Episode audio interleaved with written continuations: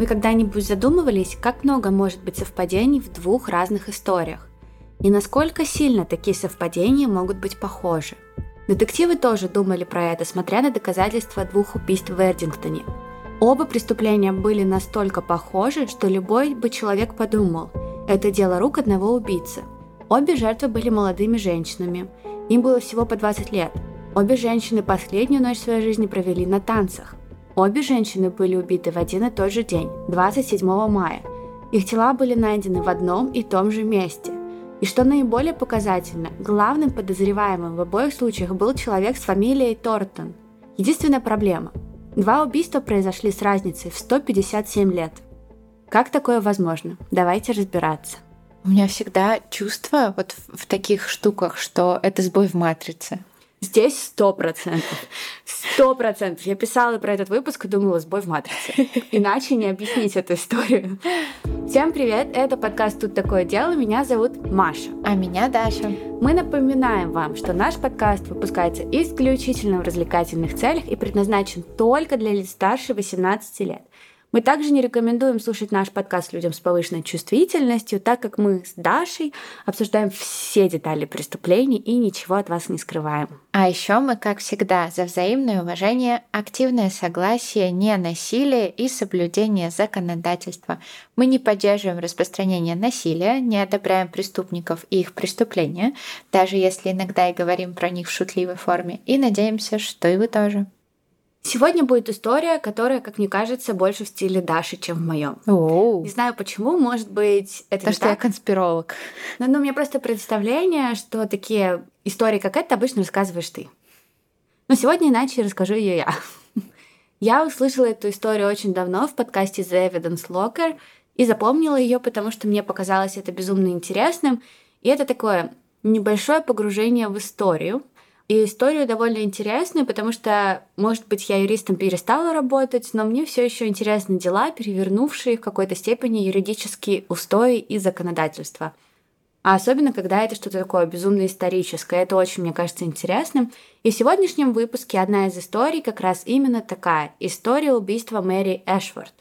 История убийства, которая в 1817 году потрясла всю Британию.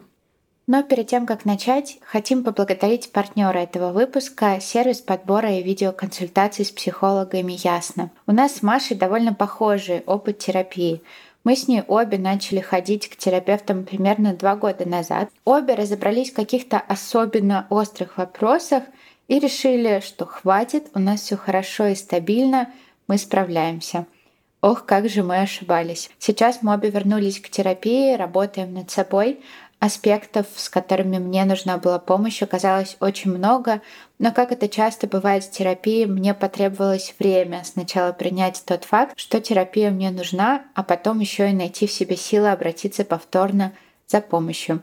Все потому, что я, как мне кажется, и многие другие привыкла думать, что если это не острая проблема, ничего не горит, и у меня получается нормально функционировать, то зачем мне нужна какая-то помощь? Чем старше я становилась, тем легче было прятать эти проблемы как можно дальше и находить для себя отговор. Заботиться о себе, тратиться на себя, работать над собой — все это звучит очень страшно. Но нужно принять тот факт, что если мы не будем этого делать, то пройдет какое-то время и маленькая проблема станет большой. Разбираться с ней будет сложнее, Поэтому я взяла себя в свои же руки и снова вернулась в терапию. Сейчас я придерживаюсь мнения, что терапия — это гигиена мозга, и нужна она всем, просто кому-то реже, чем другим. Решиться на терапию сложно. Сложно заняться поиском подходящего терапевта с подходящей специализацией и удобным расписанием. Каждый раз возникает огромное количество вопросов. Достаточно ли специалист квалифицирован? Подойдет ли он мне, сможет ли он помочь с конкретной проблемой и сколько это будет стоить. Поэтому нам с Машей нравится сервис Ясно. Ведь благодаря этому поиск и работа с психологами становится простым и доступным для всех. У сервиса есть удобная анкета, в которой можно отметить все волнующие для вас вопросы. Это делает поиск подходящего специалиста в разы легче, да и для себя сразу можно приоритеты выстроить. А еще у некоторых психологов есть видеопрофили. Так можно как будто бы заранее познакомиться с терапевтом еще до вашей встречи. Решиться на терапию может быть страшно, и всегда хочется быть уверенными в бережном подходе и качественной услуге. Ясно ставит в приоритет именно это. Поэтому нам так нравится этот сервис. Для наших слушателей ясно подготовили промокод со скидкой 20%. Скидка действует на первую сессию, нужно только ввести промокод «Такое дело», капсом на латинице перед тем, как забронировать сессию. Все ссылки мы, как всегда, оставим в описании. А теперь наша история. На дворе 1817 год, и 20-летняя Мэри Эшфорд живет в городе Эрдингтон. Тогда это был маленький городок недалеко от большого и шумного Бирмингема. А Бирмингем многие из нас, из вас знают по сериалу «Острые козырьки», естественно. Хотя он и вроде не особо-то исторически точный. В любом случае, Эрдингтон таким городом не был. Это был не Бирмингем. Это была скорее деревня с небольшими домами, парой трактиров и пабов. Жили там преимущественно католики, семьи были большие и, естественно, все друг друга знали. У, опять эти маленькие городки, в которых что-то мутное происходит. Ну, раньше в основном такие городки были. Много мутного раньше происходило. И в больших городах Люди в Эрдингтоне были работающими, а так как в 1817 году экономическая ситуация была не самой приятной, забот у них было много. Работающими или работящими? Они работали или они любили работать? Они работали. Никто не любит работать. В предыдущие года большая часть мужчин работала на предприятии семьи Вебстеров, в самом большом фермерском поместье. У него была мельница и одновременно проволочном заводе – но в 1817 году дела шли плохо даже у вебстеров, и многим мужчинам пришлось искать работу в других местах, порой даже в соседних городах. Им приходилось вставать очень рано и независимо от погоды проходить большие расстояния. Семья Мэри на протяжении многих поколений жила в Эрдингтоне, и девушку, естественно, почти все знали. Она была веселой, общительной, дружелюбной, ее многие уважали, а еще она, естественно, нравилась мужчинам. Конечно, такое внимание и Мэри было очень и очень приятно. Но, как пишут, она в 1817 году имела хороший моральный компас и ни с кем не гуляла, берегла себя для замужества. А пока мужа подходящего все не было, Мэри работала горничной на ферме своего дяди Джона Колмана. Ферма была небольшая, не то что у вебстеров, но для Мэри работа всегда была. Она помогала дяде продавать продукты на рынке в Бирмингеме, а в свободное время помогала с чем придется. Работа, естественно, не была легкой, но она была легче, чем у многих. Все равно Мэри тоже приходилось очень рано вставать, ходить примерно 3 мили в одну сторону и обратно. То есть она была таким человеком, который заходит в комнату и все озаряется светом или нет? Ну, она была обычной девушкой. Такой девушка по соседству. Да, да. Okay. Но, несмотря на работу, Мэри не забывала и развлекаться. И вот 26 мая 1817 года она планировала сходить вечером на танцы в трактире «Три тунца». Потрясающее название. Или, как его еще называли, Тайберн Хаус. Танцы там не были похожим на что-то из романов Джейн Остин, скорее там просто собирались веселые ребята рабочего класса и отдыхали после работы. Это позволял моральный компас. Да, потому что это была непростая вечеринка, ага. когда там просто собрались после работы. Это было что-то более грандиозное, ежегодное, потому что это был вечер Троицы. Понед... Следующий день был понедельник Троицы, ну, серьезное мероприятие. И многие туда шли. Мэри не собиралась оставаться в стороне. Естественно, у нее был моральный компас, но это же не значит, что она не должна... Да, веселиться. Конечно. Моральный компас позволяет. Конечно. И как ей искать мужа, если никогда себя в обществе не показывать? И вот вечером она переоделась в красивое платье, забежала домой к своей подруге Хани Кокс, чтобы оставить у нее свою рабочую одежду, и вместе девушки отправились в Тайбернхаус. Время было пол восьмого вечера, и танцы уже начались, они быстро влились в толпу, но не только у Мэри вечер шел прекрасно. Среди присутствующих в пабе был Авраам Торнтон, сын строителя. Хотя семья у него не была богатой, но они были достаточно обеспеченными, они жили в фермерском доме побольше, и они даже могли позволить себе прислугу. Многие такого позволить себе не могли. 24-летний Авраам был мужчиной крупным и плотным, как пишут, но в целом описания о нем разнятся. Кто-то говорит, что он был безумно красивым парнем, кто-то, что он был отталкивающим – а еще пишут, что у него была репутация грубияна, он был склонен к хвастовству и непристойным разговорам. Блин, это что-то очень похоже на роман на Джейн Остин, знаешь? Да, такой? да, да. В общем, у него был скверный характер, и Авраам, наверное, просто был нетрадиционным красавцем. Тем не менее, девушкам он нравился. Традиционный красавец. Ну, не, у него не было традиционной красоты такой. А, ага. Да. Но девушкам он нравился. Так что Авраам это такой факбой 19 века. Получается. Традиционный красавец мне очень понравился. Типа это нетрадиционный в одно слово. Ну, я думала, так говорят. Мне кажется, так говорят. Но у меня просто сегодня что-то странное происходит. Поэтому... Ну, в любом случае, реально, мне кажется, его легко представить как факбой 19 ага. века. И он, ну, например, он ну, мог поделиться с мужчинами, но мы не знаем, насколько это правда. Он говорит, он так не делал, но свидетели вспоминают, что в тот вечер он рассказывал, когда он увидел Мэри, он вспомнил, что он несколько раз уже спал с ее сестрой. Мэри ему, естественно, нравилась. Когда он ее увидел на танцах, он тут же заинтересовался и спросил, кто она такая. Ему ответили, он такой, а, ну, с ее сестрой я уже пару раз переспал, и с ней хочу, мол, я всю жизнь отдам, лишь бы с ней переспать. Ну, так говорят. Мы не знаем, правда он так сказал или нет. Позже, да, утверждали, что Авраам на самом деле знал Мэри уже прекрасно, и из-за этого ему было легче к ней подойти и начать разговор. Авраам, однако, утверждал, что нет, он ее не знал, он не знал ее сестру, но тем не менее она ему понравилась, и именно поэтому он весь вечер был очень к ней внимателен. Да, у него была не самая лучшая репутация, но Мэри это не отпугнуло, ей тоже было приятно внимание Торнтона, он ее интриговал, высокий, с толстой шеей и крупными ногами, которые многие в источниках сравнивают со стволами деревьев. В общем, ну как такой мог не понравиться? Мэри поэтому и позволяла Аврааму ухаживать за собой весь вечер. К 11 часам вечера Ханна, подруга Мэри, поняла, что очень устала, и попросила Мэри уйти. Авраам предложил проводить их, и девушки согласились. Так они и пошли. Авраам сопровождал Мэри, а Ханни шла за ними.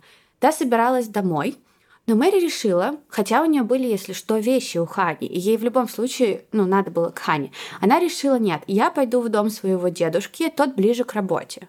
Все таки ну, в смысле, тебе все равно придется вернуться в Эртингтон за рабочими вещами. Куда это ты пойдешь? Но Ханни решила не вмешиваться, и пошла домой одна. А Мэри, видимо, просто хотела провести время с Авраамом. Они вместе пошли дальше гулять вдвоем. Так, моральный компас куда-то не туда уже отклоняется. Это все ноги, похожие на стволы деревьев. И толстая шея. Это просто два пункта, которые ты ищешь в мужчинах. Что было в промежутке между 11.30 и 3 часами ночи, нам неизвестно. Но пара, естественно, была вместе. Примерно без четверти три рабочий увидел, как Авраам сидит с женщиной. Он увидел его с женщиной. Вы не удивляетесь, в этом деле будет много свидетелей. Как я уже сказала, Эрдингтон это был город рабочих, и из-за того местом ранних пташек – молочники, доярки, фермеры, операторы барж, разносчики. К трем-четырем утра люди уже вставали и начинали работу. И это так интересно, это прям как сейчас. Они ходили на тусу, а потом им приходилось рано вставать и идти работать. И никого ничего не интересовало. Этот рабочий увидел Авраама с женщиной, но лица женщины не видел, та закрыла его шляпкой. Однако он был уверен, что это была Мэри, потому что все были на танцах, и многие друг друга видели. Мэри была в красивом платье, и, наверное, он запомнил это платье. В 3.30 утра Мэри снова видели. Она шла к подруге. Она была одна, шла медленно. Уже к 4.40 она пришла к Хане. Хани впустила ее через окно. Мэри переоделась в рабочую одежду и рассказала подруге, что буквально пару часов побыла у дедушки, встала и побежала к ней. Ей нужно было очень торопиться на работу, дядя собирался на рынок, Даша смотрит на меня так типа, ага, у дедушки. Да, да, да, у дедушки. Да, вот. И, мол, она так мало спала, она устала, но ей пора бежать, пора бежать. Мэри переоделась, причесалась, посмотрела в зеркало, посмеялась над своим внешним видом, выглядела она растрепанной. Бежала от дедушки. Уже через 20 минут она ушла. На ней были новые белые туфли, а в руках она несла праздничное платье и свои полусапожки. По словам Хани, Мэри очень спешила на работу. Она торопилась, но она не выглядела обеспокоенной, странной. Она была обычная Мэри, веселой и милой. К тому же она попросила Хани прийти к той на работу, они, мол, поболтают. После этого еще два человека видели Мэри. Та шла одна. Около шести утра идущий на работу рабочий по имени Джексон заметил что-то странное недалеко от ямы с водой. Он подошел поближе и удивился, откуда там были женские вещи. А потом он напрягся. Среди одежды была женская обувь с пятнами крови. А присмотревшись, Джексон заметил несколько капель крови на земле, а чуть дальше – большую лужу крови. Он испугался, дело было серьезным, и он позвал подмогу с ближайшей мельницы, это были его коллеги. И это была мельница, кстати, тех самых владельцев фермы Вебстеров. Все эти рабочие вернулись на поле вместе с Джексоном, и по следам крови они пришли к яме с водой. Это была какая-то очень большая яма, не озеро, но яма. Ясно было, что-то скинули туда, возможно, женщину. С помощью грабель рабочие достали тело Мэри Эшфорд. Это было душераздирающе. Мужчины не просто ее знали, они видели ее прошлым вечером. Ситуация была ужасной. Кто это мог сделать? И какие были доказательства? Что им вообще сейчас делать? Кроме крови на свежеспаханном поле, они нашли следы. Но следы эти явно были мужскими. Женских следов, следов Мэри, нигде рядом с ямой не было. Очевидно, кто-то убил ее, а затем дотащил тело и сбросил в яму. Все понимали, история очень серьезная, разбираться нужно быстро. Тут же послали за констеблем, но тот находился в Бирмингеме и приехать быстро не мог. Поэтому за расследование взялся Уильям Лавелл. Первым делом он решил взяться за следы. Во-первых, а кто это? Это просто просто, просто да, рабочий, Волонтер. который, ага. да, но у него был какой-то статус, статус был побольше, чем у простых рабочих, ага, и он решил понятно. взять ответственность на себя. Первым делом он решил взяться за следы. Во-первых, он заметил, что рядом с лужей крови, недалеко от тропинки, был участок песка со множеством следов. Было очевидно, что произошла потасовка. Дальше он решил поискать следы на общественной пешеходной дорожке, которая как раз-таки по диагонали пересекала поле. Нужно было понять, как Мэри и убийца пришли к месту убийства. Но на дорожке не было следов, похожих на те, что они обнаружили у ямы с водой. А вот по краю поля ему все же удалось найти следы двух видов. Поменьше, под стать ботинкам Мэри, и покрупнее, глубокие, как будто их оставил крупный мужчина.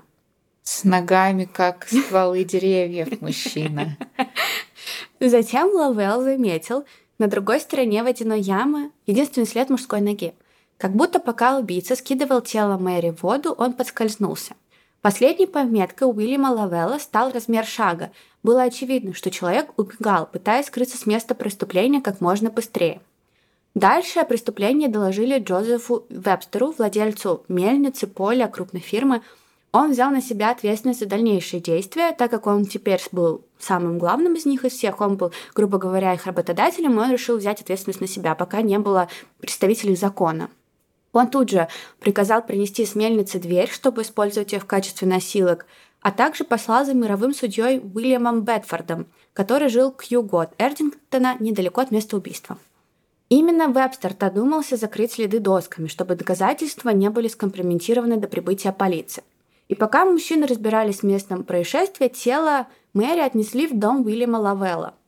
Его жена – Фанни Лавелл и ее подруга Мэри Смит принялись обмывать тело Мэри, готовя его к приезду коронера. Обе заметили, что тело Мэри даже не успело остыть. То есть ее нашли Прям очень быстро. Недавно. Да. И это при том, что какое-то время оно пробыло в воде. Дальше хуже. Снимая с тела Мэри одежду, женщины заметили, что у Мэри, кажется, была менструация, но, похоже, к ней она не была готова, так как на ней не было менструальной ткани. Это было принято в то время – Вскрытие провели в коттедже Уильяма и Фанни. Причиной смерти указали утопление, так как в ее желудке были найдены рясковые растения. Это такие травянистые растения, очень мелкие, которые покрывают водоемы, такие ярко-зеленые. Mm-hmm. Я думаю, многие их видели. То есть она погрузилась в воду и их наглоталась. Да. Mm-hmm. Содержание растений в желудке означало то, что она ее убили через утопление. Mm-hmm. Между ее бедер было много крови, а ее девственная плева была разорвана ту ночь ясно было, Мэри потеряла девственность. Но у нее и месячные тоже были. На бедрах Мэри было два типа крови, и определить, сколько она потеряла во время менструации, а сколько из-за изнасилования и травм было очень сложно. Во влагалище были рваные раны, которые точно были недавними, но ни доктор, ни коронер не знали, что их могло вызвать. Ну, вероятно, изнасилование. Но это были единственные раны на ее теле. Не было других ран на теле. То есть ни синяков, ни царапин. На руках выше локтя нашли синяки от мужской руки. Угу.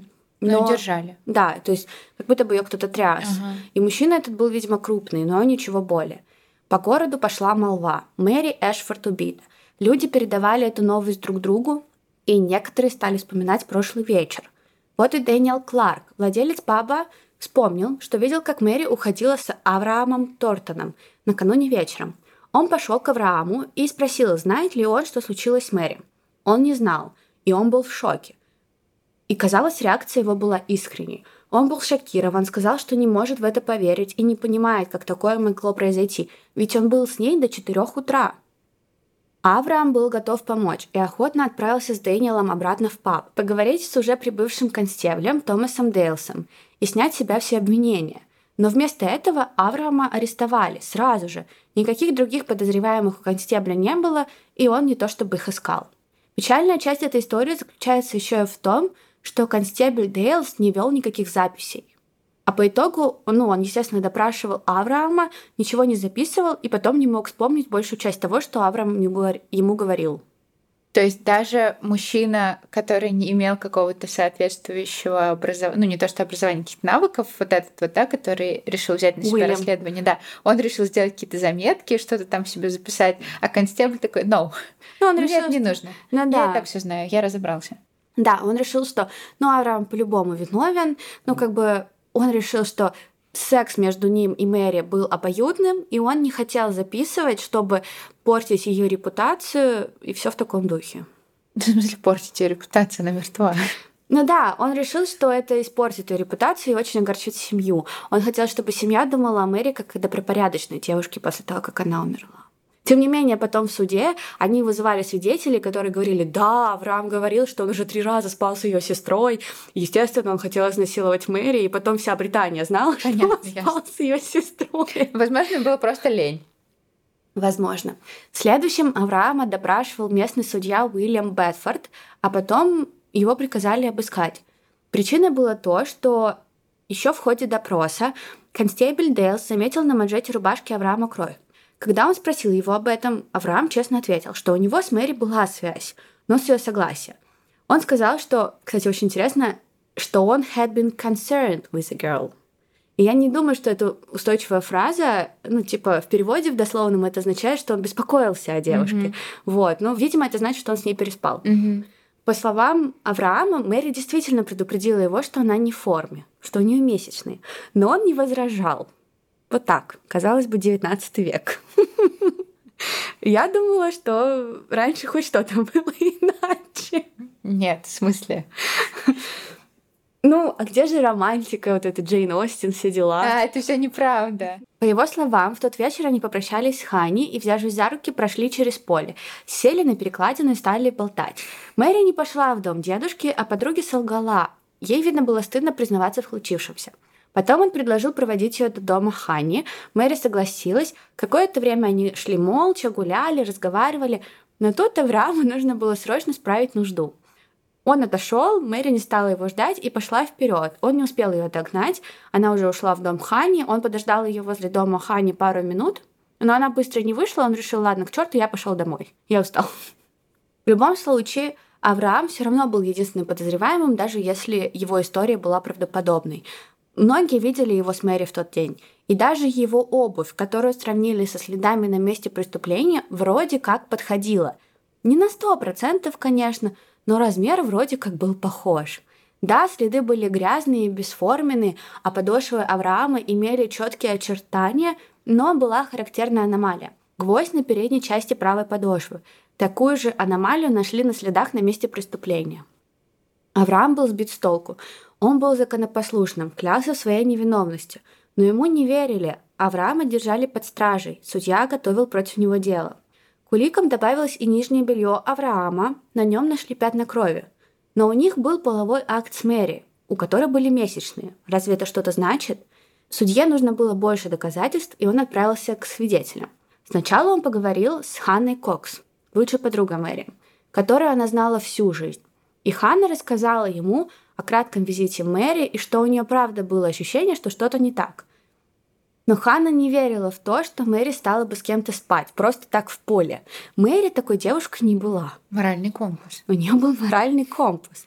Ну а если бы она все же и поддалась искушению, говорила Ханя, она бы мне точно рассказала. Может быть, она это и хотела ей рассказать на работе. Ну да, Ханя не упомянула про то, что Мэри попросила ту прийти поболтать.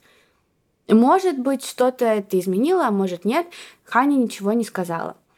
Мнение, что Авраам все же изнасиловал Мэри, а не занимался с ней сексом по обоюдному согласию, закрепилось еще больше. И это при том, что были свидетели, которые видели, как Авраам шел домой один, примерно в 4 утра. То есть во время, когда и Мэри видели одну на улице. Егерь по имени Джон Хейден даже остановился поговорить с ним на 15 минут. А в полпятого Авраама видел молочник Уильям Дженнингс и еще трое свидетелей – все они видели, как Авраам шел один. Я напомню, что Мэри в последний раз видели около пяти часов утра, и у судьи не получалось найти никаких доказательств того, что Авраам и Мэри виделись снова после четырех часов утра. Но здесь еще была загвоздка со временем. Оказывается, в XIX веке время определялось одним источником – башней с часами или церковным колоколом. Настенные часы приходилось заводить, и часто они шли либо медленно, либо слишком быстро – и люди редко пользовались такими часами для оценки времени. Владельцу мельницы Вебстеру стало понятно, что они не получат точных ответов, если он не проверит часы. И он буквально прошел по всем свидетелям, которые видели Мэри и Авраама в тот вечер, и поспрашивал у них по времени. А для оценки времени он взял свои карманные часы, которые завел по времени Бирмингема, когда был в том городе, и они были максимально точными. И его исследование установило такой график – Мэри, Хани и Авраам покинули паб в полночь. Это было фиксированное время, так как вечеринка официально закончилась и гостей попросили уйти. Они расстались около половины двенадцатого. Мэри пошла с Авраамом по своей доброй воле. Они прошли через поле и остановились у перевала. Судя по всему, они в основном разговаривали, и Торнтон попытал счастье, но получил отказ. Вот тогда-то и произошла неловкая встреча с Джоном Хамфеджем, который увидел Авраама женщиной, и Мэри спрятала лицо. Потом Мэри отправилась к Хане. Изначально Хани утверждала, что Мэри пришла к ней около 4.40 утра и ушла около 5. Но оказалось, что часы в доме Хани отставали, и Мэри пришла к ней в 4 утра, а ушла в полпятого. Именно тогда ее видели идущую одну по улице. В то же время, что она шла по улице в полпятого утра, Авраама видели люди. Именно в то время он начал разговаривать с егерем. А идущий на работу Джон Джексон нашел вещи и кровь не в полседьмого, а около шести утра. Такое подтверждение осложняло ситуацию. Оказалось, что события в этом деле шли не подряд, а происходили одновременно. То есть пока Мэри шла одна, Авраам разговаривал с егерем, шел домой, никуда не спешил, со всеми здоровался – он находился в двух с половиной милях от места, где час спустя было найдено тело Мэри. Ему бы потребовалось 30 минут, чтобы дойти до места убийства, а за оставшиеся 30 минут ему нужно было успеть изнасиловать ее, придушить, скинуть в яму с водой, скрыться. Это просто нереально. То есть у него была алиби, по сути? По сути, да. Но его все равно судили. Потому что никого другого не было. Да. И потому что люди верили в то, что Мэри, добропорядочная девушка, никогда бы не согласилась на секс с ним, и он ее изнасиловал. Но, возможно, Мэри согласилась бы, и это не делает ее недобропорядочной девушкой, просто Авраам, возможно, здесь тоже не виновен. Суд состоялся 8 августа 1817 года, через три месяца после убийства Мэри. И многие считали, что Авраам виновен и хотели правосудия. Обвинение утверждало, что Мэри отказала Аврааму и пошла к подруге, а он не смог такого простить. Поэтому он ждал ее на поле, изнасиловал, придушил, она потеряла сознание, и он тогда бросил ее в воду, где она утонула. Защита же вызвала 11 свидетелей, которые помогли составить отличное алиби. Авраам, утверждала защита, даже не приближался к месту преступления. Свидетели видели, как он во время убийства Мэри шел домой в хорошем расположении духа. Ну, еще бы в плохом ушел. Я не могла так не пошутить. И даже те свидетели, которые видели Авраама женщиной, говорили, что женщина выглядела расслабленной, не казалось, что ей угрожает опасность. И даже когда Мэри видели одну, когда она уже шла на работу, рядом Авраама не видели. Кровь на одежде Авраама защита объясняла тем, что да, Мэри охотно отдала ему свою девственность той ночью. Естественно, была кровь. Придя домой к Ханне, Мэри не выглядела как человек, которого только что изнасиловали – она шутила, вела себя как обычно, а следы на поле защита объясняла тем, что до убийства пара проходила по полю и, естественно, там наследила. Присяжные Авраама оправдали просто за 6 минут. Его оправдали. Да. Он был свободен, но обществу это не понравилось. Они были уверены в виновности Авраама, и брат Мэри решил обжаловать приговор. Тогда, в то время, в Англии существовал закон, позволяющий членам семьи обжаловать приговор суда. Повторное рассмотрение дела состоялось 17 ноября 1817 года, и преступление было настолько сенсационным на тот момент, что вся Британия следила за происходящим и очень поддерживала семью Мэри. Но несмотря на эту поддержку, брат не смог предоставить новые факты против Авраама. Авраам же был настолько уверен в своей невиновности, что был готов решить вопрос поединком.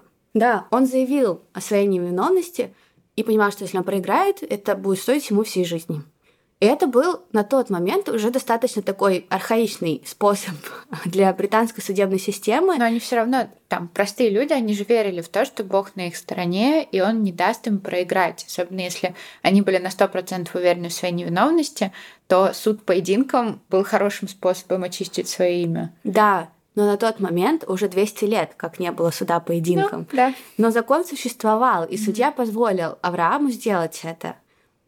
Но они не стреляли в друг друга, им дали палки, и они бы бились этими палками, пока кто-то не умрет, не сдастся или не выйдет из строя во время поединка.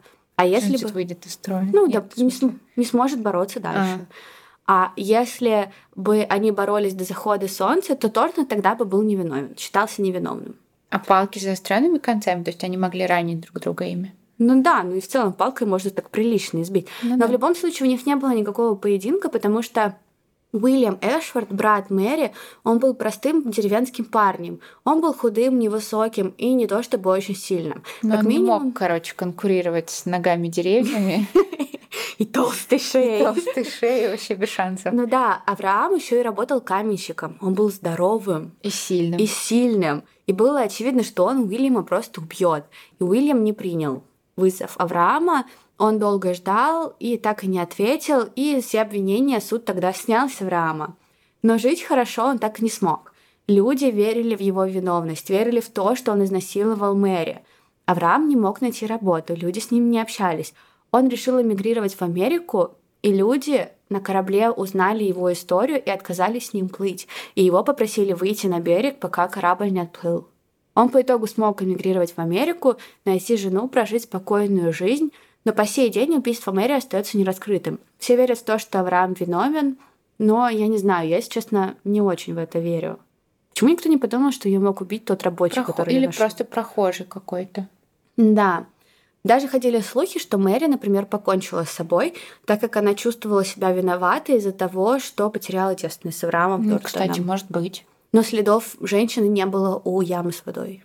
Может, она пры- прыгнула. Разбежалась. Разбежалась. Драматично. Но да, никаких доказательств в поддержку теории о самоубийстве нет. В Англии дело Мэри и Авраама навсегда поменяло закон. В 1819 году в закон внесли изменения. Теперь семьи погибших не могли требовать повторного судебного разбирательства, и больше никто не мог требовать суда поединком. Все, конец суду поединком. Жаль. Да, вот бы сейчас в судах дрались. Дело оказалось очень крупным, но это все же 19 век 1817 года.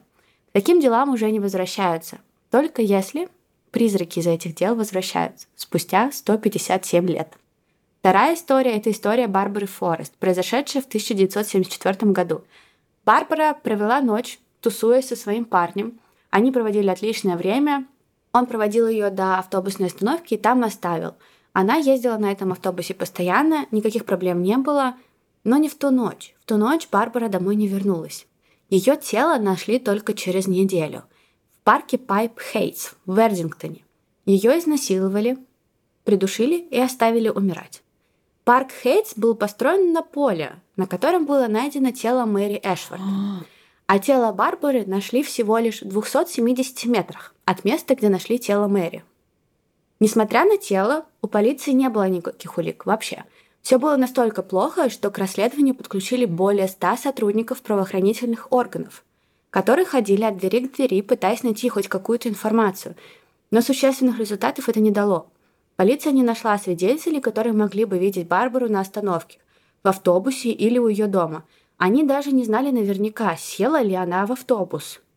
И основные теории были такие. Либо Барбара не села в автобус, потому что ее или похитили на остановке, или ее подвез кто-то из знакомых, кто потом мог бы ее убить. Либо же ее похитили после того, как она вышла из автобуса и пошла домой, потому что ей было идти примерно 10 минут, и этого времени было достаточно.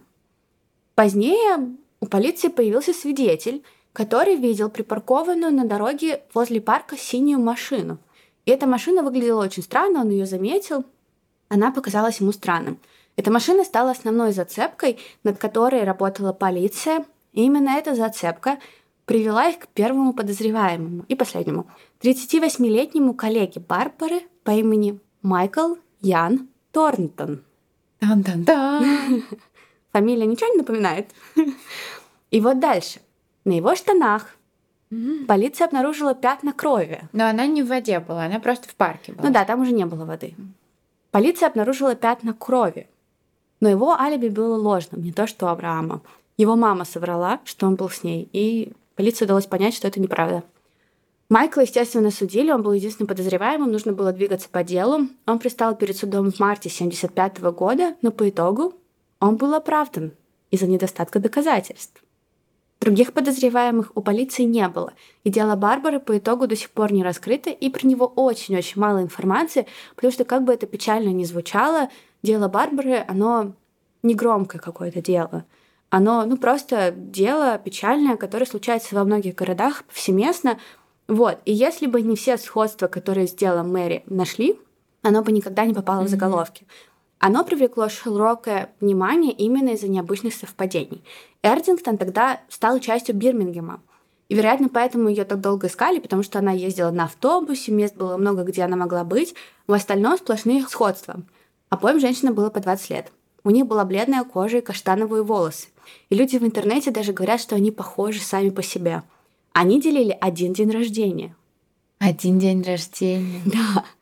И некоторые говорят, что суть такого совпадения, суть совпадения даты рождения заключается в теории вероятности под названием парадокс дня рождения. Согласно теории, в группе, состоящей из 23 или более человек, вероятность совпадения дней рождений, числа и месяца хотя бы двух людей превышает 50%. Ого! Например, если в классе 23 ученика или более, то более вероятно то, что у какой-то пары одноклассников дни рождения придутся на один день чем то, что у всей группы будут дни разные. Mm, понятно. Ну, то есть это реальное совпадение. Так может быть. Это не какая-то конспирология. Это просто может случиться. Ну да, ну просто в одном и том же месте. Один и тот же день это рождения. Жутко, конечно. Да. Но это не объясняет других совпадений. Обе девушки ходили на тусовку 26 мая, накануне Троицы. И Мэри и Барбара были убиты в понедельник 27 мая, в понедельник Троицы. День Троицы меняется каждый год в зависимости от Пасхи. Но в этом году было Он совпадение. именно на этот день, ничего себе. Обеих изнасиловали и душили. Их убили практически в одном месте, совсем недалеко друг от друга. А подозреваемые, у которых нашли пятна крови на штанах, делили одну фамилию Торнтон, и оба были оправданы. Семьи двух девушек настаивали на повторном судебном разбирательстве – и говорят, обе девушки предчувствовали свою смерть. Но это уже, естественно, мне кажется, да. притягивают. Но Хани говорила, что Мэри говорила ей несколько раз, что у нее будет плохая неделя, а Барбара на работе говорила, что чувствует, у нее будет плохой месяц. Но я думаю, это ну, притянуто за уши. Да. да. Дело Барбары, как и дело Мэри, до сих пор не раскрыто, и вряд ли уже когда-то будет. Вот такое совпадение. Это какие-то, конечно, невероятные совпадения и случайности, но они, наверное, могли случиться. Ну, очень много. Их это много. заставило меня подумать про то, была ли какая-нибудь Мария Сопкина, которую убили. Но тебя же не убили. Пока что. Пока что. Ну или в смысле, а какие еще есть совпадения исторические? Может быть, не в убийстве, может быть, просто в жизнях. Ну вот мы с тобой на лайве познакомились с Машей и Дашей, которые очень похожи на нас. Ну да, но я имею в виду, ну не знаю, как ты знаешь, исторические. Ну да, это интересно. Да, ты права, это как раз звучит как что-то, что мне могло бы понравиться. Да. Вот такая вот история, выпуск такой более человый у нас да, получился. необычный. Но мне очень понравилось, я люблю такое. Ну, такое тоже нужно, нам нужно расслабляться, друзья. Нам нужно, да. Пишите, что вы думаете. Может быть, вы знаете еще такие совпадения невероятные. Да, и спасибо всем за внимание.